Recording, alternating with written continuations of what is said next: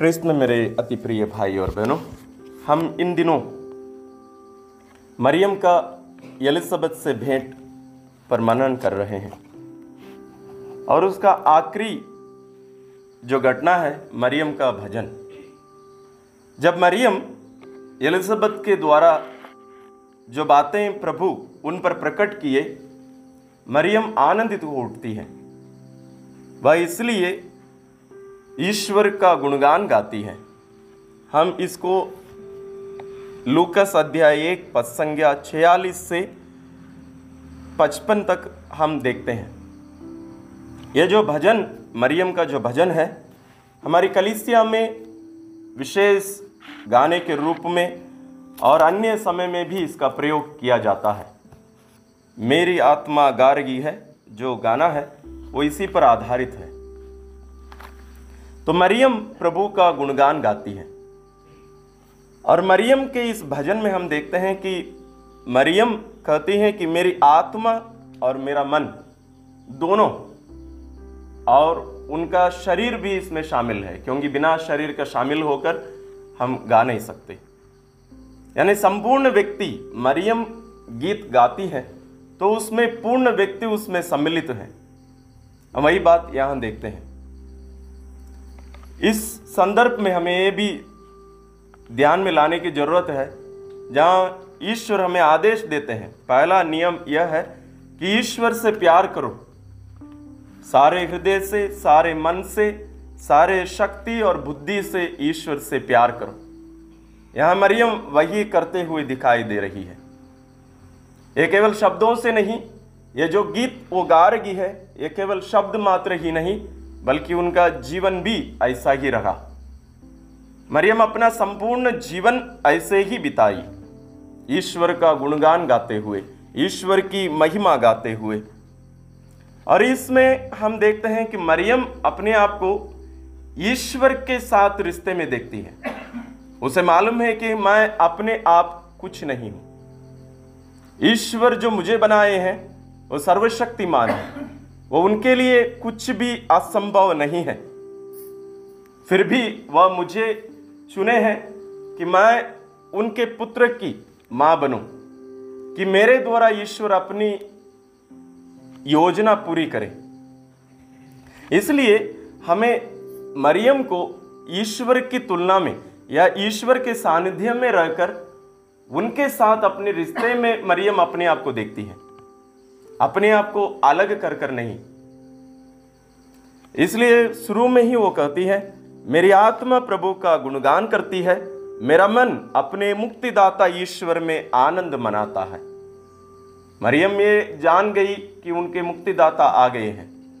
तो मेरे मुक्तिदाता में मेरा मन आनंद मनाता है। मेरा मुक्तिदाता। क्योंकि मरियम पहले से ही ये अनुभव कर चुकी है कि वो निष्कलंग है। और ईश्वर की कृपा से वो निष्पाप रही है। और उन्हें मुक्ति मिल गई है, इसलिए वो मुक्तिदाता है। मुझे पहले ही वो मुक्ति दिला ली है। मैं मुक्ति पाली हूँ। वो अनुभव मरियम में रही, क्योंकि उनके अंदर, उनके गर्भ में अभी ईश्वर आए हैं तो उसका कारण वही है। तो इसलिए वो वो आनंद का गीत कि जो मुक्ति का संदेश या मुक्ति का जो इंतज़ार मानव आज तक करता रहा है, वो मुक्ति मुझे मिल गई है। इसलिए मरियम आनंदित होकर एक गीत गाती है। अड़तालीस में उसका कारण वो आगे बताती है, क्योंकि उसने अपनी दीन दासी पर कृपा दृष्टि की है।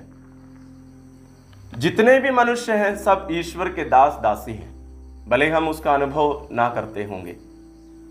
लेकिन मरियम उसका अनुभव करती है। और उन सभी दासियों में, यानी सभी लोगों में जो ईश्वर के लिए अर्पित जी रही हैं, विशेष रूप से नारियों को बता रही हैं, उनमें से मैं दीन हूँ, सबसे छोटी हूँ।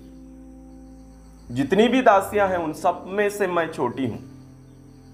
और ईश्वर ने मुझ पर कृपा दृष्टि की है। और उसका कारण क्या है?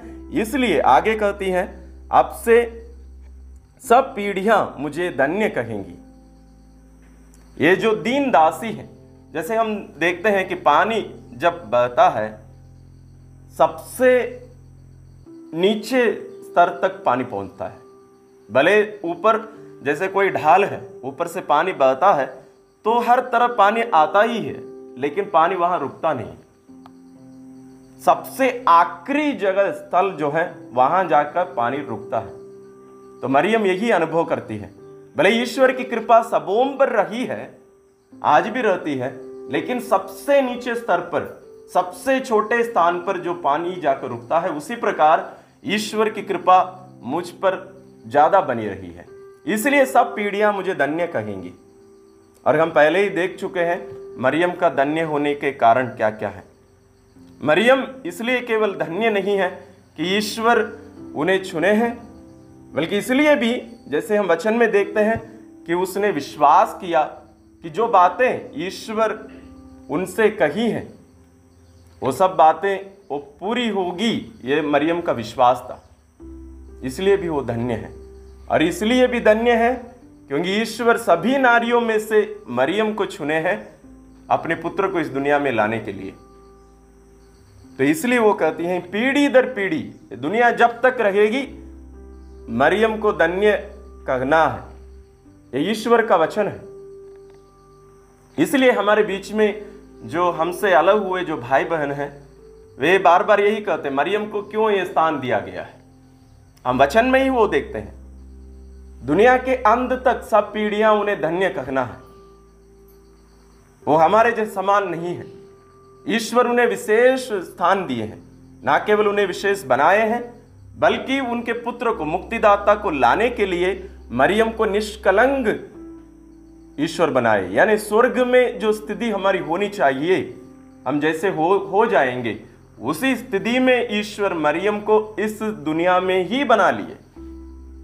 और वही ईश्वर जो स्वर्ग में रहते हैं, जिस ईश्वर को ये सारी दुनिया समेट नहीं सकती अपने अंदर, वही ईश्वर अपने आप को मरियम के गर्भ में समेट लिए। ईश्वर उनके गर्भ में आ गए। तो वो कितने महान हैं, कितने धन्य हैं वो। आगे कहती है, क्योंकि सर्वशक्तिमान ने मेरे लिए महान कार्य किए हैं। तो ये सब मेरी महानता का नहीं, मेरे कोई कार्य का नहीं, बल्कि ईश्वर का है। ईश्वर मेरे लिए किए हैं। ये सब कुछ भी मेरी योग्यता नहीं है। मैं दासी हूँ, सबसे छोटी दासी हूँ। और मैं कुछ महान कार्य मैं कुछ नहीं की हूँ। जो कुछ मेरे जीवन में हुआ है और ईश्वर जो मुझे चुने हैं, ये उनकी कृपा का कारण है। ये उनकी कृपा दृष्टि मुझ पर पड़ी है। और उन्हें मालूम था कि ईश्वर जो मुक्ति का संदेश पहले से ही इसराइलियों को देते आए हैं, वह अभी पूरा होने का समय आ गया है। इसलिए मरियम को मालूम है, जो ईश्वर के सामने सबसे ज़्यादा झुकते हैं, ईश्वर उनको सबसे ज़्यादा ऊपर उठाते हैं। इसलिए बावन में वो कहती है, उसने शक्तिशालियों को उनके आसनों से गिरा दिया और दीनों को महान बना दिया। शक्तिशाली जो अपने आप में कहते हैं कि मैं बहुत बड़ा व्यक्ति हूँ, वो गिर जाते हैं।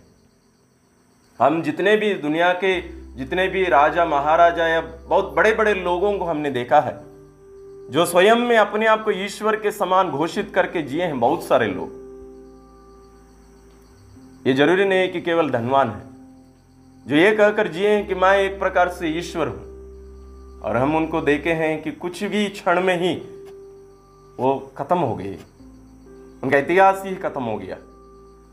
लेकिन मरियम कहती हैं, दीनों को ईश्वर महान बना दिया है। जैसे हम पहले देख चुके हैं, मरियम जो अपने आप को दीनहीन मानती थी, सबसे छोटी, ईश्वर उनको सबसे ऊपर उठाए। तो एक मानसिकता हम में जो होनी चाहिए, उस पर मरियम मनन कर रही है। और यह वह मरियम है, जिसमें ईश्वर निवास करना पसंद किए, निवास करने चुने। मरियम में आकर ईश्वर निवास किए।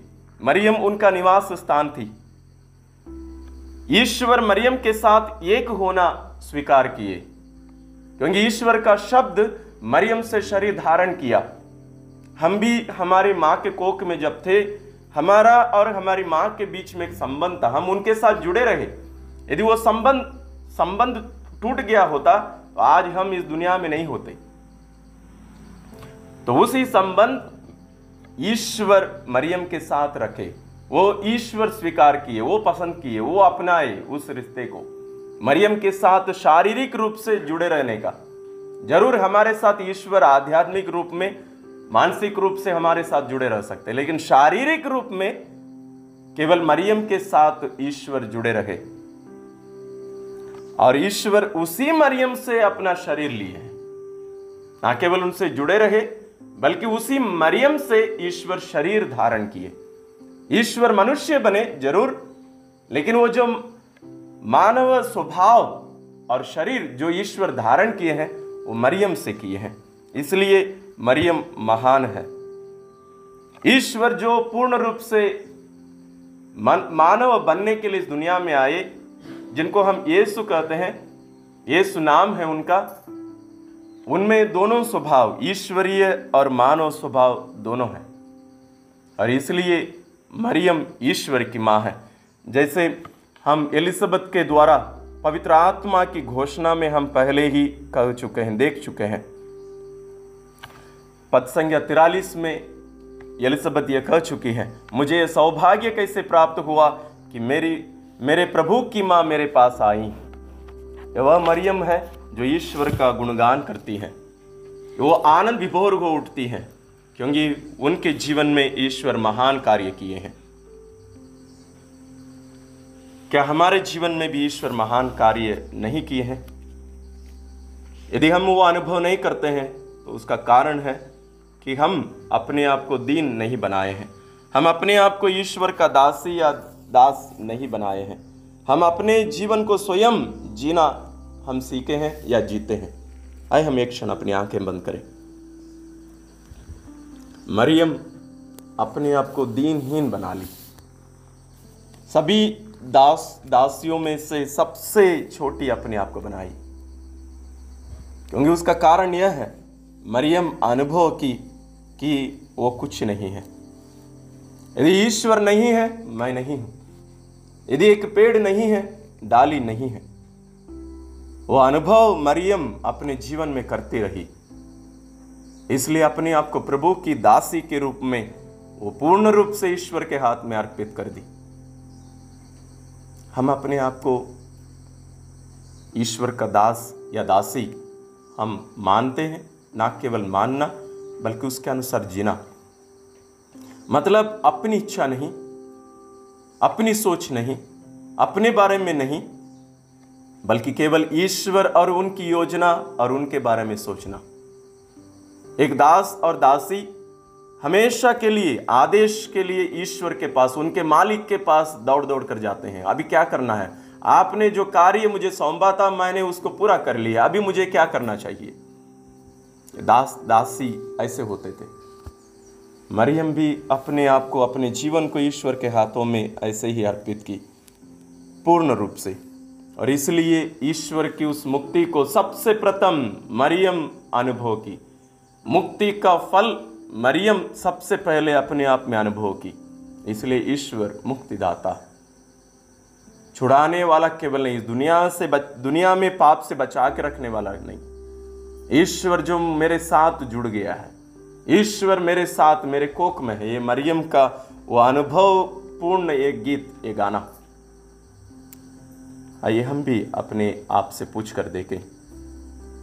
मैं अपना जीवन ईश्वर के साथ जोड़कर, ईश्वर से जुड़े रहकर जीता हूँ या जीती हूँ, या अपनी मनमानी से, अपनी इच्छा से।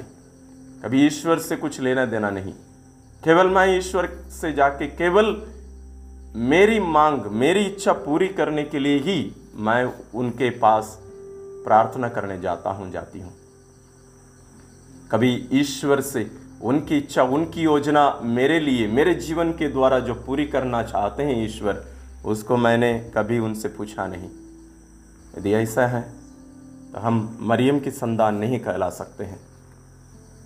हम मरियम के द्वारा ईश्वर से प्रार्थना करें कि हम, हमारी माँ मरियम के समान दीनहीन बन जाएँ। प्यारे पिता, हम आपको धन्यवाद देते हैं हमारी माँ मरियम के लिए, जिनके द्वारा आप अपने इकलौते पुत्र को इस दुनिया में भेजे वे आकर मरियम से शरीर धारण किए, मरियम के शरीर को अपनाए, मरियम से शारीरिक रूप से जुड़े रहे और उनको हमारी माँ के रूप में दिए हैं प्यारे पिता, हमें भी, आपकी बेटी, हमारे मुक्तिदाता प्रभु यीशु की माँ मरियम के समान हम भी दीनहीन बन जाएँ। उसके लिए हम अपने आप को आपके साथ जोड़कर, आपके रिश्ते में हम देखें कि हम कुछ भी नहीं हैं। और आपके बिना हमारा जीवन व्यर्थ है। हम कुछ नहीं हैं। हम पूर्ण रूप से सच्चाई को अनुभव करते हुए जीने की कृपा हमें दीजिए, ताकि हमारे जीवन के द्वारा भी आपकी योजना पूरी हो जाए। हमारे जीवन के द्वारा भी आपकी महिमा प्रकट हो जाए। जैसे आपके पुत्र प्रभु यीशु की माँ मरियम, हमारी माँ मरियम के जीवन के द्वारा आपकी महिमा प्रकट हुई। हम ये प्रार्थना करते हैं अपने प्रभु क्रिस्त के द्वारा। आमीन।